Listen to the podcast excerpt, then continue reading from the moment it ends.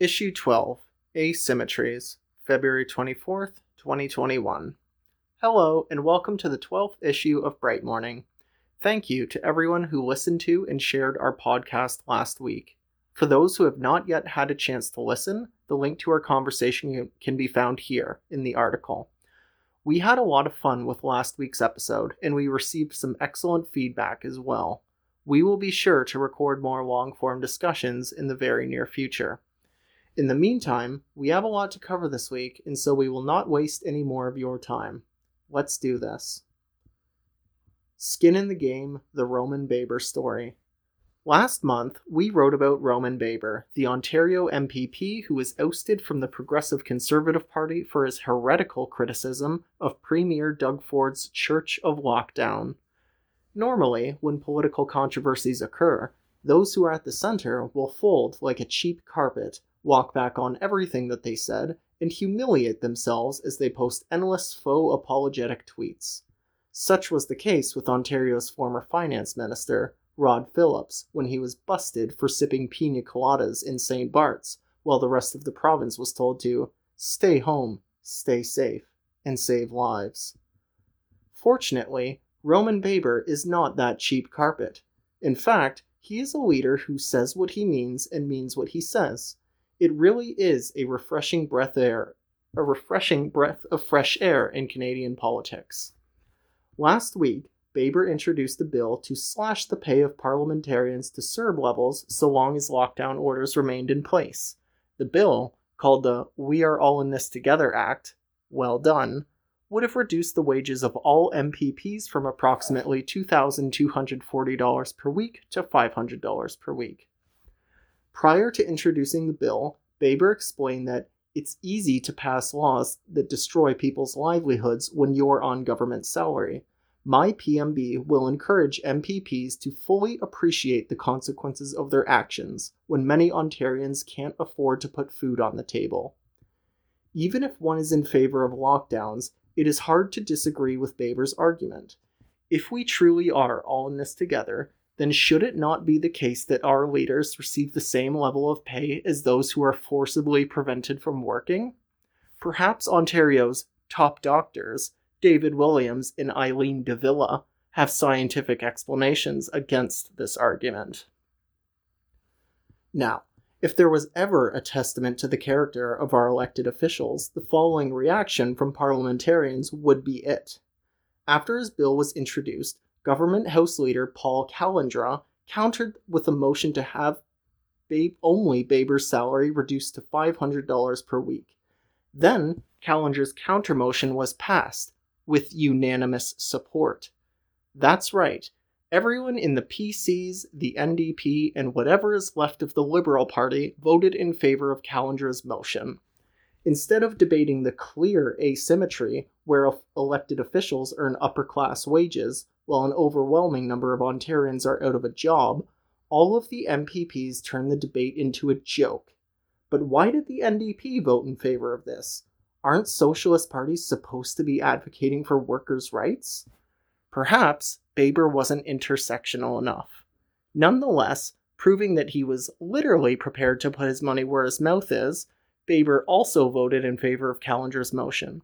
Of course, the motion was not passed because salaries are determined by legislative statute and cannot be amended by motion. But the message is clear. Elected officials are not interested in considering the ramifications of their support for lockdowns. A wise, bald, loudmouth statistician by the name of Nassim Nicholas Taleb once wrote a book called Skin in the Game. In the book, Taleb explores hidden asymmetries in everyday life and argues that bureaucracy is a construction by which a person is conveniently separated from the consequences of his or her actions. It is hard to imagine a sentence that captures the current state of Canadian governments better than this. As we approach the one year anniversary of Two Weeks to Flatten the Curve, we see each day how our elected officials willingly separate themselves from the consequences of their actions. Therefore, when someone like Roman Baber, who demonstrates skin in the game, comes along and exposes this asymmetry, it is not surprising to see our parliamentarians rush to cover it up, only then to go on lecturing the public about how We are all in this together.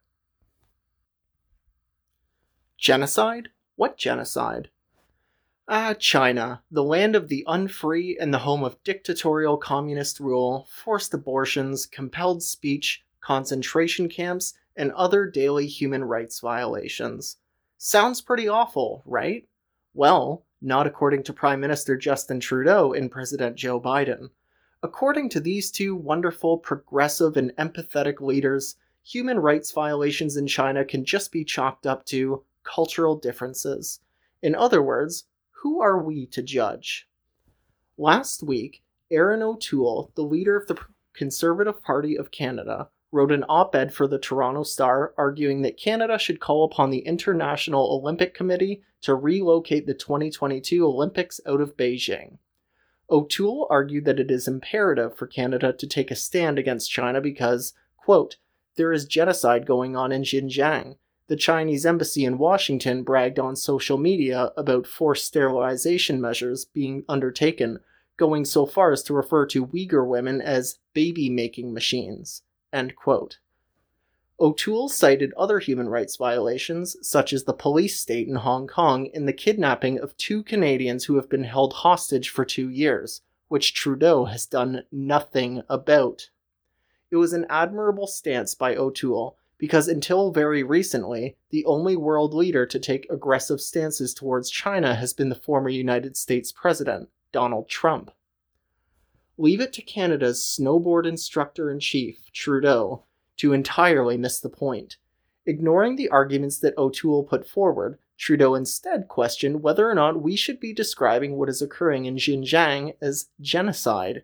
Amidst all the uhs and ums that are so characteristic of Trudeau's speeches, he said the word genocide is, quote, extremely loaded and should only be used when it is justified and demonstrated. This is true, but it is also true that there is genocide occurring in China, as there are currently over 1 million Uyghurs in concentration camps in Xinjiang. Moreover, Trudeau is not actually concerned with misusing the word genocide because he has called himself the leader of a genocide state, referring to Canada.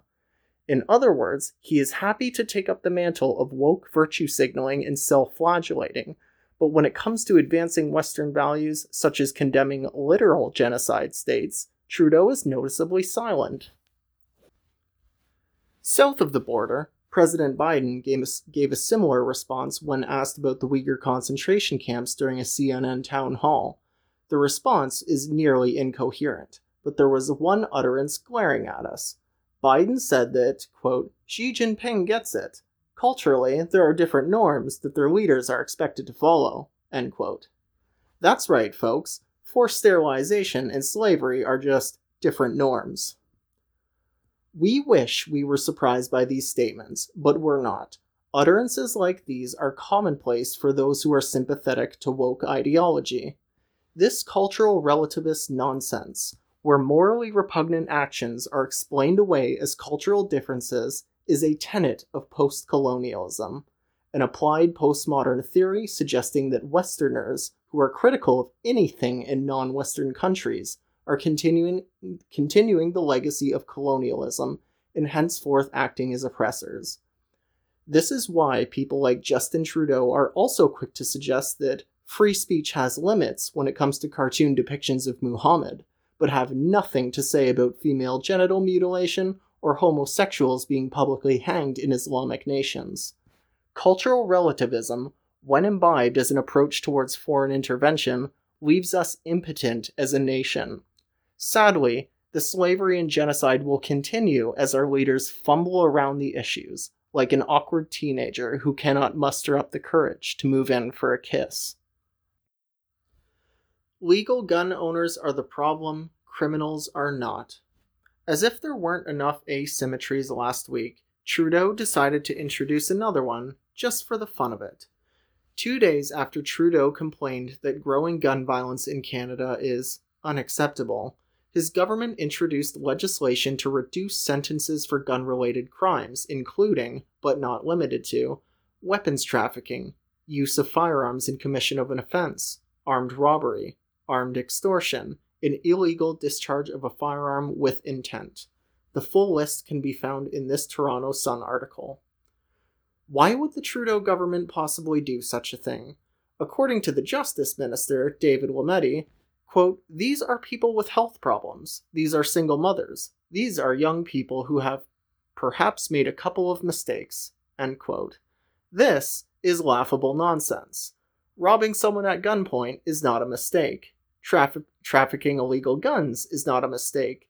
Illegally discharging a firearm with intent is not a mistake. Each of these criminal offenses are conscious decisions. When this was rightly pointed, pointed out, Lametti blamed the former conservative government of Stephen Harper, just as the Liberals always do. However, the mandatory minimums that Lametti had been complaining about were actually put in place by Justin Trudeau's father, Pierre Trudeau. It is amusing how such an important detail was overlooked. Trudeau has a habit of lecturing the public about gun violence in lieu of discussing actual policy. He has already moved forward on his plan to ban 1,500 quote unquote military style assault rifles, even though there is no such thing as a military style assault rifle. This is not an insignificant detail either. Military style or assault style are not real classifications for firearms. Instead, they are scare words that Trudeau uses to drum up support for his policy. While Trudeau is banning guns based on their appearance, legal gun owners are paying the price literally. Trudeau released his plan for the firearm buyback program, which will likely see Canadians receiving pennies on the dollar in return for their firearms. At the same time, criminals who do not have firearms licenses will continue purchasing illegal guns, using them for illicit purposes, and then be blessed with reduced sentences, all at the good graces of our Prime Minister. Further listening. This week, we encourage the audience to watch Jordan Peterson as he interviews Ayaan Hirsi Ali. Hirsi Ali has a new book out, Prey, which carefully analyzes immigration, Islam, and the erosion of women's rights in Europe. Of course, legacy media outlets such as the New York Times have attempted to defame her, but Hirsi Ali, who is a survivor of female genital mutilation, has fought harder battles than those brought to her from activists posing as journalists. The link can be found in the article or in the email. Until next week, thank you all for your time. Take care.